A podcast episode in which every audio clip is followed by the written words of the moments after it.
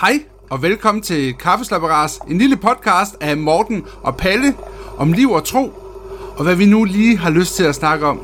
Rigtig god fornøjelse.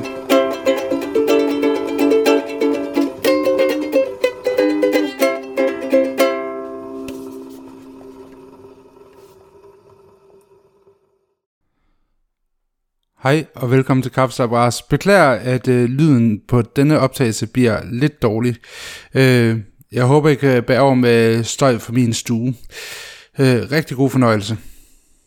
Ja, jamen øh, Palle, det er jo ved at være et stykke tid siden, vi har optaget en øh, podcast Ja, faktisk. nu Øh, skal vi men, simpelthen øh, optage en igen. Nu skal vi simpelthen optage en igen, og det har jeg faktisk glædet mig til. Uh, Det har jeg også. Og øh, ja, velkommen til jer, der lytter med derude. Mm. Øh, I dag der har vi simpelthen et tema, der hedder, hvad er det gode liv? Hvad er det gode liv? Og ja. hvad er det, Palle? Ja, det tror jeg faktisk er ret forskelligt alt efter, hvem du spørger. Øh, nu spørger du selvfølgelig mig. Ja, det var Øhm, og, lidt, øh, og jeg vil jo, det vil jeg også vende tilbage til til sidst faktisk, jeg vil da sige, at det gode liv, det handler faktisk om både noget med relation til Gud og noget med relation til andre mennesker. Men jeg tror også, det her det er en, øh, det er en højst individuel ting. Vi øh, hver især så er vi sådan en slags kaptajner i vores eget liv, eller vi burde i hvert fald være det, og sætte kursen for vores eget liv, og på den måde tage nogle beslutninger, som gjorde, at vi, øh, at vi har og får et liv, som vi synes er et godt liv. Øhm, så er der bare noget i vores tid her, som faktisk er lidt tricky.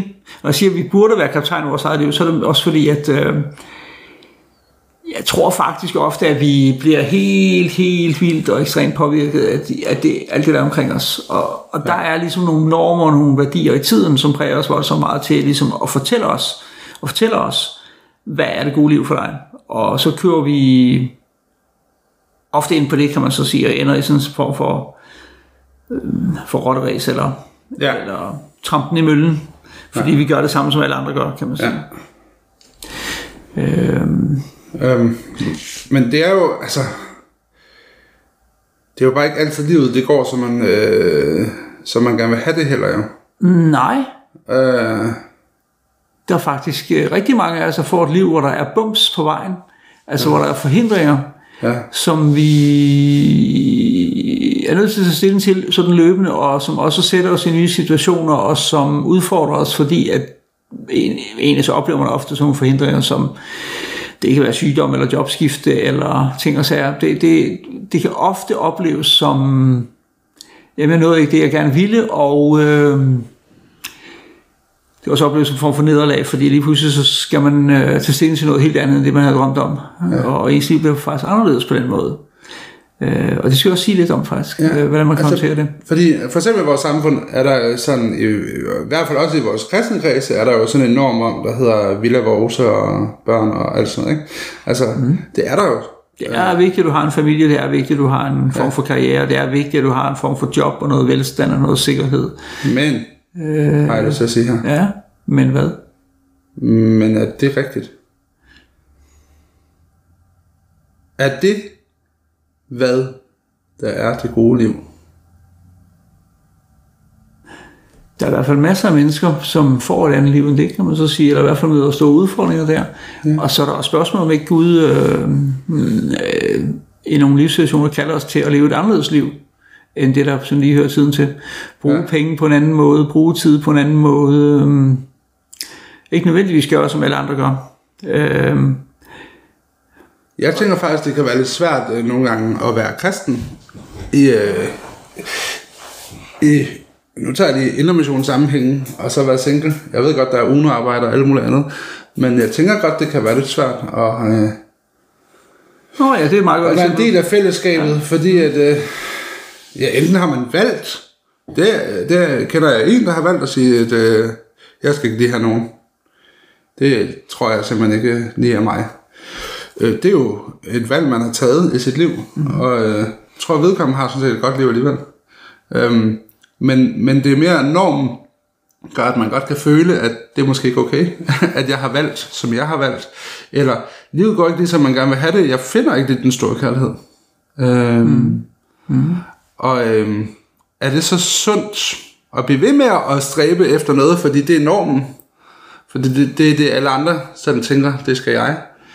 Eller er det måske lige så godt at tage et valg om at sige, øh, nu fokuserer jeg ikke lige på det, og, og, og så er det noget andet, mit liv det drejer sig om. Ja, ja. Der, der er i hvert fald ma- mange eksempler i kirkens historie. Der er mm. rigtig mange eksempler på enlige mennesker, som har gjort en kæmpe indsats øh, hjemme og ude. Han har sagt, det kan både være ydre mission, mm. nogen der er rejst ud, og som måske i stedet for at etablere og have en familie, så har de valgt at, at være i tjeneste et eller andet sted, et eller andet projekt med noget sundhed, eller noget, som kirken laver et eller andet sted ude i verden, et sted, hvor folk mm. har brug for det.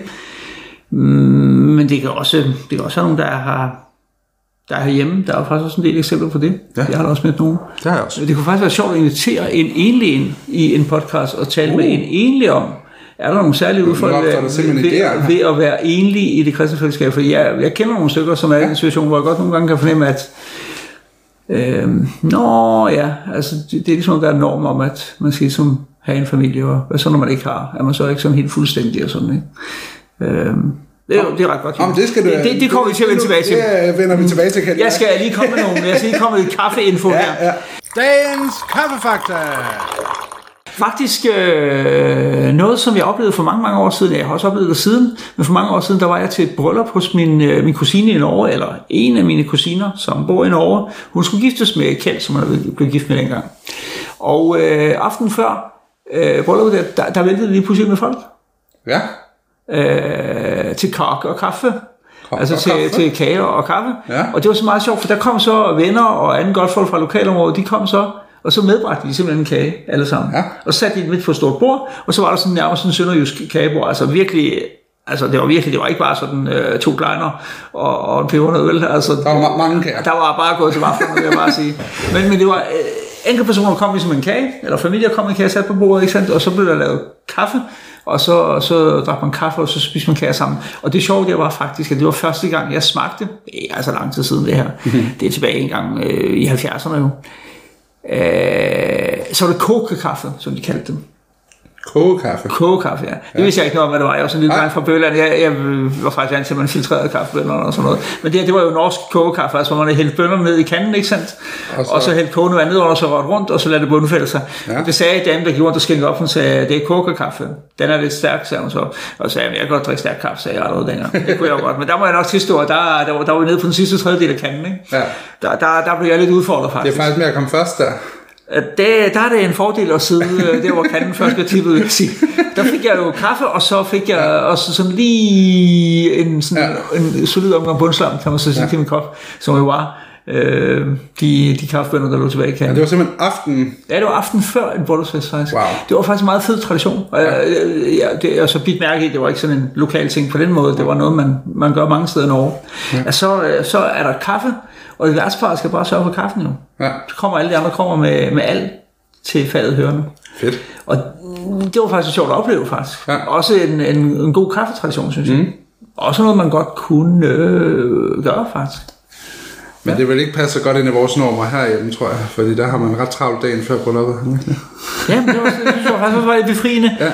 Det, jeg skal ikke tage fejl, det er sådan en uh, tradition, som er sådan i de små, uh, kommer fra de små samfund i Vestnorge. Det tror jeg ikke, man skal tage fejl af. Det er, uh, men det er lige præcis det signal jo. Ja. At nu er vi sammen med vores venner, aftenen før, vi skal giftes. Fedt. Ja, det synes jeg faktisk var meget sjovt. Ja. Og så var der kaffen, og selvfølgelig en, en del af det. Og der var ikke nogen, der skulle have te der den aften, kan jeg meget tydeligt huske. Fun facts. Ja, Den lille by, jeg kommer fra, mm. Hoptrup og mm. i Sønderjylland, ja. der er det nærmest sådan, det er til konfirmation. Der man det ved konfirmationen. Der kommer naboerne og hænger en æresport op, simpelthen, Ja, til konfirmationen. dagen før. Ja, Og så sad vi alt for længe op. Jeg husker så, om jeg kom i seng klokken 1 om natten dagen før min konfirmation. ja. Men det var simpelthen så hyggeligt. En forfest. Ja, der var lidt kaffe på kanten og lidt hygge. Ja. Hyggeligt godt. Nå, Ja, det nå, vi skal ikke fortabe os i kogekaffe her, men uh, det her med, at uh, der er nogle normer i tiden, det er også en udfordring ind i vores kristne fællesskab. Ja. Øhm, Ja, noget af det, jeg synes, øh, og det kan være, at jeg træder nogle over tæerne her, øh, det er jeg ikke så bange for. For det, det gælder også mig selv, det her, at man, øh, øh, som man prioriterer familien meget højt. Mm. Det er jo øh, egentlig ret bibelsk at prioritere sin familie. ja, det, er, en- det er en god idé. Det er faktisk en ret god idé. Det synes jeg også, det er. Og sådan, i bibelsk forstand, så er familie nok mere sådan en stor familie med også andre mennesker i sådan de ansatte og dem der jo er omkring en. Ja, øhm, og du kommer lidt ind på ja. ja, det, jeg egentlig vil hen til, Palle. fordi at det er sådan, nogle gange tænker, det er, at man kan have nok i sin familie. Men nu er man jo et kristent fællesskab nogle gange. Og øhm, der tror jeg, det kan være godt som familie, som den nære familie, at sætte sig ned og sige, hvordan vil vi øh, være i tjeneste som familie sammen ind i det kristne fællesskab, der er. Ja, I så man det, kommer som en I hel det familie. lokale område, jeg bor. Ja, så man kommer som hele familien. Ja, Og ikke kun når Morten er i klubben, eller når ens ægtefælle er i børneklubben. Men, Ja. ja. Mm. det tænker jeg, det er nogle øh, gode overvejelser som kristen ind i, i, i det her øh, liv, man nu lever. Ja. Ja. Og der kan man jo så have forskellige øh, ressourcer og kræfter og alt muligt andet.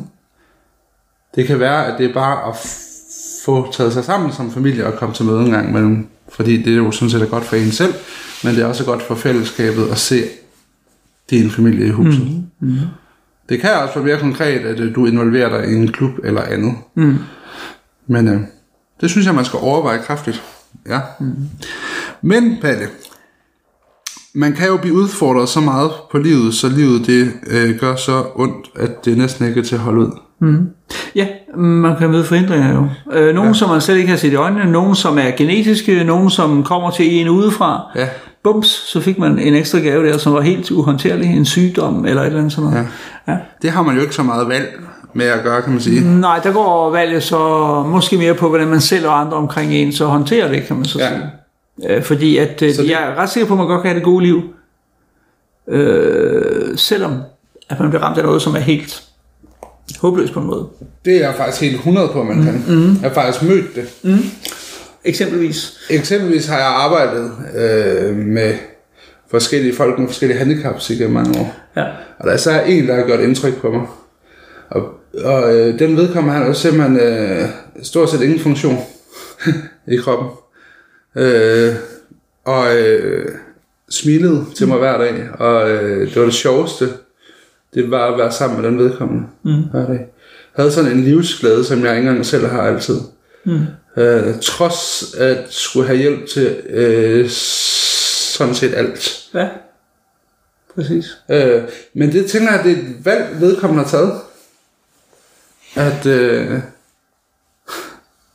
hey, det er ikke så skidt. Jeg har stadigvæk min hjerne, den fungerer sådan set stadigvæk. Jeg kan mm. stadig kommunikere på med de midler, jeg nu kan kommunikere. Mm. Øh, og der er noget i mit liv, der giver værdi stadigvæk. Ja, og det gode liv, det er så faktisk i en del situationer, det er faktisk at, at finde glæde der, hvor man er, og i det, man er, og også ja. I det, man ikke kan lave om på, og ligesom, koncept, hvad kan jeg så?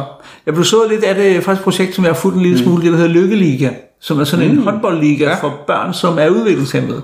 Børn med Down-syndrom og, og andre sådan nogle syndromer, så har en række forældre, øh, der er en kendt tidligere landsholdsspiller i, i spidsen for det sammen med hendes datter, som hun har, hun har et barn, som et af hendes børn har simpelthen Down-syndrom, og så har hun lavet den her lykkeliga, som det hedder. Og jeg synes også, er et meget fedt eksempel på noget rigtig godt, fordi det er jo nogle børn, som ret ofte vil sortere væk på mange måder jo. Det er også ja. derfor, der ikke er så mange af dem. Men, men forældre står også der, at man har et handicappet børn, og man har en masse drømme om, hvordan det her barn det skal være, og hvad det skal kunne. Mm. Og så oplever man egentlig, at, øh, at dem skal man revurdere på en eller anden måde. Mm. Nu har jeg fået et stærkt handicappet barn. Og, og, og her er der faktisk et eksempel på, at øh, ja, der er en masse glade børn, der løber rundt og spiller håndbold der, ikke? og har ansat en landstræner og sådan ting. Så det er ret morsomt på flere måder. Ja. Men, men det interessante i det, det er jo også på en eller anden måde at sige, øh, okay, hvad kan jeg gøre for mit barn, eller for andre børn i den her situation, mm. som, øh, som kan give øh, det gode liv. Mm. Og, det, og det kan det faktisk kan man så sige. Øh, I stedet for at, at kigge på, på alt det, der ikke kan lade sig gøre. Der er altså lidt en hård, fin balance. Ikke? Der er nogen, der ender i, i bitterhed og i, øh, i vrede og i depression, fordi mm. at man bliver ramt af mange hårde ting. Men, men det er helt klart, hvis man, det er en stor gave, hvis man, hvis man, når man bliver mødt af ting i sit liv, at man så er i stand til at, at nyorientere sig og finde øh, en vej fremad her, kan man sige. Jeg tænker også på et helt andet eksempel faktisk. Ja, Men det er et meget mærkeligt eksempel i den sammenhæng her måske, men, kom med det. men det er nogle gut, som øh, som jeg lærte at kende nede i Israel faktisk. Ja, En arabisk ung mand, øh, som er håndværker. Han har sådan en vindues- og dørfabrik i Jaffa, øh, uden for Tel Aviv der, og Og han ville gerne vise mig hans liv. Altså jeg boede sådan set til leje hos hans familie, vi mm. lejlighed, der var den familie boede, og så var han ligesom barn og barn i familien, og jeg lærte ham at kende, fordi han kunne noget engelsk. Mm. For den gamle dame vi lejede også, og hun kunne hebraisk og fransk, og det var sådan set det, og det var mest hebraisk, og arabisk selvfølgelig. Og så var han tolk, og sådan, så lærte jeg ham at kende, og så... Øh, så bad jeg ham lidt om sådan nogle informationer og spurgte ham om forskellige ting, og så, så, så, så sagde han også, at jeg vil gerne vise dig min virksomhed. Og så viste han mig faktisk den virksomhed, de havde, mm. som lavede døre og vinduer meget fint, sådan nogle jern, jernvinduer, altså med, med jernrammer, som var lakeret og sat glas i, og det var meget flot. Sådan en funkis dør faktisk, det var meget, meget flot. Flot håndværk også. Mm.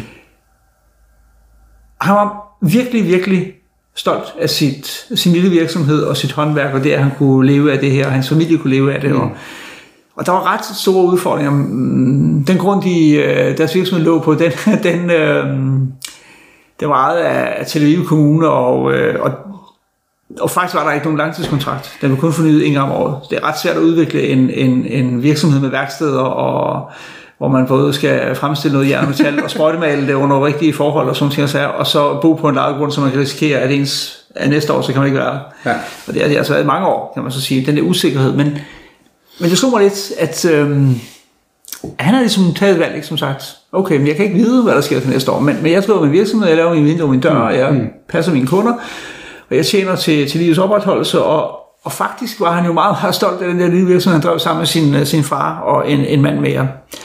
Øhm, og det var da også sådan, selvom der var nogle ydre omstændigheder, man, altså hvis der var mig, der var i den situation, så tror jeg godt, at jeg var blevet hysterisk. Ja. Øhm, man kan sige, det var han så nødt til at indordne sig under, indtil han kunne finde en anden løsning. Men det, det er jo ikke så nemt faktisk i det område, kan man ikke bare sådan lige finde en anden løsning. Men, men det der med, at man ligesom siger, jamen det er det mit liv, og det prøver jeg at få til at fungere, og, og man faktisk glæder sig over det, der lykkes, mm. og man ikke kun fokuserer på alt det, som, som bare er down the drain, og som bare ikke virker, og som, som man ikke rigtig kan leve med, men, men man fastholder et håb og, og en lyst ved at fokusere på det, der kan lade sig gøre. Mm. Øhm, tænker jeg faktisk også, at det med Gud på en måde øhm, spiller en vigtig rolle. Ja, jeg så også tænkt på det, at, jeg, at det giver et andet perspektiv mm-hmm. at tage Gud med ind i det her. Mm-hmm. Øh, især, tænker jeg, når det ser håbløst ud. Ja, hvis vi, hvis vi kan være enige om, at håbløst ikke kun mm, betyder, at man ikke har noget mål med det med familiekarriere og job og velstand, men, men altså, jeg har jo faktisk mødt mennesker, der havde to biler i garagen, og et fjernsyn, der er lige stor som en græsport, som jeg ikke engang har faktisk. Ja. Øh, man kan jo... Det kan stadig godt se håbløst ud. Ja, det kan det faktisk, skulle jeg ja. så sige. Men det er vi helt enige ja, ja. Håbløshed er et, et bredt begreb. Ja, ja som mennesker bliver ramt af, fordi de bliver ramt af meningsløshed, eller, eller forhindringer om udgang ja. eller hvad det er. Der, ja. der kan være mange ting. Mm. Det kan være lige fra mm. rigmanden, som Ja. Som er tom i virkeligheden. Som, jeg føler sig tom. Øh, som måske føler sig lidt ensom, fordi mm. at, øh, livet er gået op i arbejde, og ikke så mm. meget sociale relationer. Øhm, det kan være til den, den, der står i et krigsområde, hvor det hele er blevet bombet sønder sammen. Mm. Øh, det er to forskellige situationer, men jeg tror, mm. at øh, Gud kan gøre en forskel. Og det gør faktisk en forskel at ja. lukke Gud ind i det, kan man sige. Ja. ja. Bibelen siger jo sådan ting om det. Ja. Ikke? At leve Gud nær er min lykke. Min lid har jeg sat til den her herren. Det er sådan fra salmerne. Ja. Det der med, at, at i stedet for at kaste sin identitet og sin tillid og sin øh, fremtidstro ind i alt det, man selv har gjort, mm-hmm. øh, så har man ligesom et anker uden for sig selv. Ja. Som faktisk betyder, at hvis man, har, hvis man kan kaste anker, jeg prøver også ham der Amir, øh, at en af de ting, der gjorde, at han ligesom kunne fortsætte, det var faktisk, han netop have et anker uden for sig selv i Gud. Mm. Og det med, at når vi kan kaste anker i Gud, så, øh, så har vi faktisk holdt på noget. og især så er det ham, der har holdt på os. Og så når vi kommer derud, hvor det virkelig bliver øh, svært. Op bakke. Ja, op bakke svært. Eller meget ned ad bakke. Eller hvad det, hvad det bliver, ikke? Ja, så, der, så der ligger noget der. At der er faktisk en særlig lykke og en særlig øh, glæde og en særlig identitet i at, at kaste anker i Gud og have sin, øh, ligesom have sin tillid hos ham og mere se alt det andet som, som noget, vi får oveni, kan man så mm. sige. Det giver sådan en mere realistisk forståelse af det, kan man mm. sige. Ja. Det man ved, hvem Gud er, og hvad Gud tænker om os, det gør faktisk, at man kan kaste anker i noget, som er uden for sig selv. Mm. Og det kan også give øh, identitet, og øh, det kan også give øh, mod og kraft til at, ligesom at holde kursen, også når det bliver lidt svært. Altså finde ud af, hvordan jeg lever jeg mit, mit gode liv, sådan som jeg har fået det, kan man sige. Ja.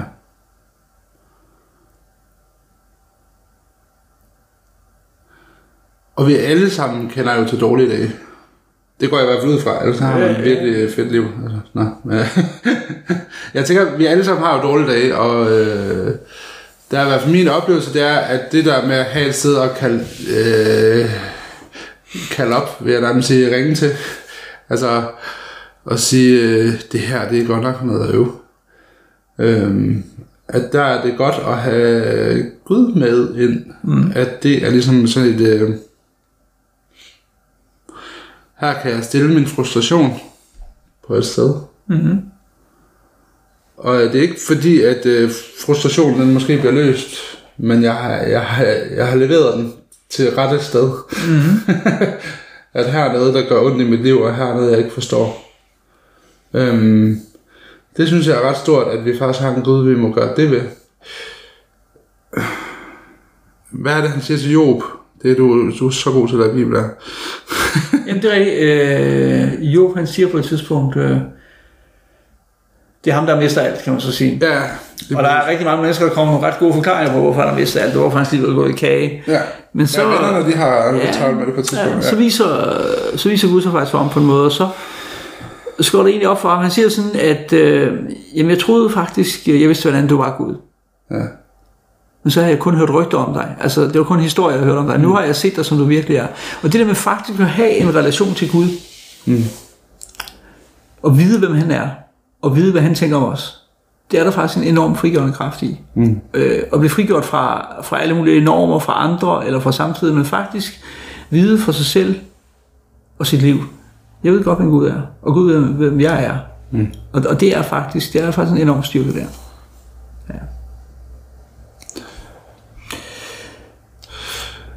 Ja. Jeg kan godt mærke, det er, sådan, det er faktisk lidt svært, det her emne på en eller anden måde. Ja, men det Fordi er, øh, livet er mange ting, ja, her er vi kun krasset i overfladen. og vi har kun krasset i overfladen. Det men kan det er være måske nogle, også okay. Jeg nogle tænker, af lytterne kan jo. Så har vi fået en idé til en udsendelse jeg med. har faktisk fået en idé til noget nyt. Det må Ja, ja, ja. vi lige huske at skrive bag øret. Ja. Øhm, men hvad er det gode liv? Jeg, jeg vil egentlig opfordre folk til derhjemme nu at sådan, øh, snakke med sig selv, måske først, øh, mm. familie, venner, whatever, om øh, hvad er det gode liv for den enkelte. Mm. Øh, jeg tænker, man kan jo godt inspirere hinanden til at snakke om prioriteringer i ens liv, ja. som, øh, som har gjort Det kan være, at man skal vælge noget. Det kan også være, at man skal vælge noget fra. Jo. Man kan sige, at der, Ja, ja, der, ikke behøver at fylde. fravalg kan være rigtig godt, faktisk. Ja. Mm. Ja. Nu har vi lige været udsat for sådan en kæmpe stor aktivitetsfase jo, med corona, hvor vi blev, øh, fik tvangsfase. Vi kunne ikke gøre nogle bestemte ting og sager. Ja. Det var så meget godt sådan lige overveje, hvad er det så, vi skal? Ja, det øh, kan være rigtig godt. Mm. Øhm. Nå, jamen, øh, jeg tror, altså, Palle, er der et bibelsted eller noget, vi lige kan sådan slutte af med, som du vil anbefale, man At tage hjem og læse? Gud, at leve Gud nær er min lykke. Min liv har jeg sat til den herre Herren, at jeg kan vidne om alle dine gerninger, Gud. Det er fra salmernes bog. Ja. Altså i salmerne er der faktisk i det hele taget ret meget, der handler om det her. Ja. ja. Jeg har også øh, mi- mit eget bibelvers, du kan ikke engang huske, hvad nummer det er, men øh, det er salme 130, jeg kan mm. lige huske, om det hvad nummer det er. Husker det også om, øh, der hedder overgiv din vej til Herren, stol på ham, så det var han ind. Mm. Så også handler om at lægge sit liv i Guds hånd. Ja. Sit gode liv i Guds Og hånd. det har jeg oplevet både som svært og øh, godt. Ja, præcis. Ja. Nemlig. ja. Næste gang vi øh, sætter en ny udsendelse op, det er den 25. oktober. Det er nemlig korrekt, og øh, der sker der noget nyt. Ja, der har vi en øh, gæst i studiet, ja. og det er Nikolaj Hartung Kærby, som er sovnepræst oppe i Klemmensker. Og vi skal tale med ham om det der med konspirationsteorier og kristne. Ja, for det har han brugt en øh, del tid at diskutere med folk, Ja, som har nogle andre teorier. ja. Kan man ikke godt sige det på Det vil vi vende tilbage til den 25. Ja. oktober. Det glæder jeg mig faktisk ret Ja, meget til. det gør jeg også. Især fordi han, øh, Han har tænkt sig om, kan man han sige. har tænkt sig rigtig godt om. Ja. ja. Super godt. Jamen, øh, Tak for det, Morten. selv tak. Ja, undskyld en brætte afbrydning, men øh, der var lige noget med optagelsen. Så øh, tak for den her gang, og husk nu, at øh, næste gang, det er med sovnepræst Nikolaj Havtung Kærby, som øh, vi vil interviewe og snakke om, øh, hvordan han øh, samtaler med folk, der har alle mulige konspirationsteorier. Og øh, det glæder jeg mig personligt rigtig meget til. Tak fordi I lyttede med, og øh, vi ses igen den øh, 25. oktober.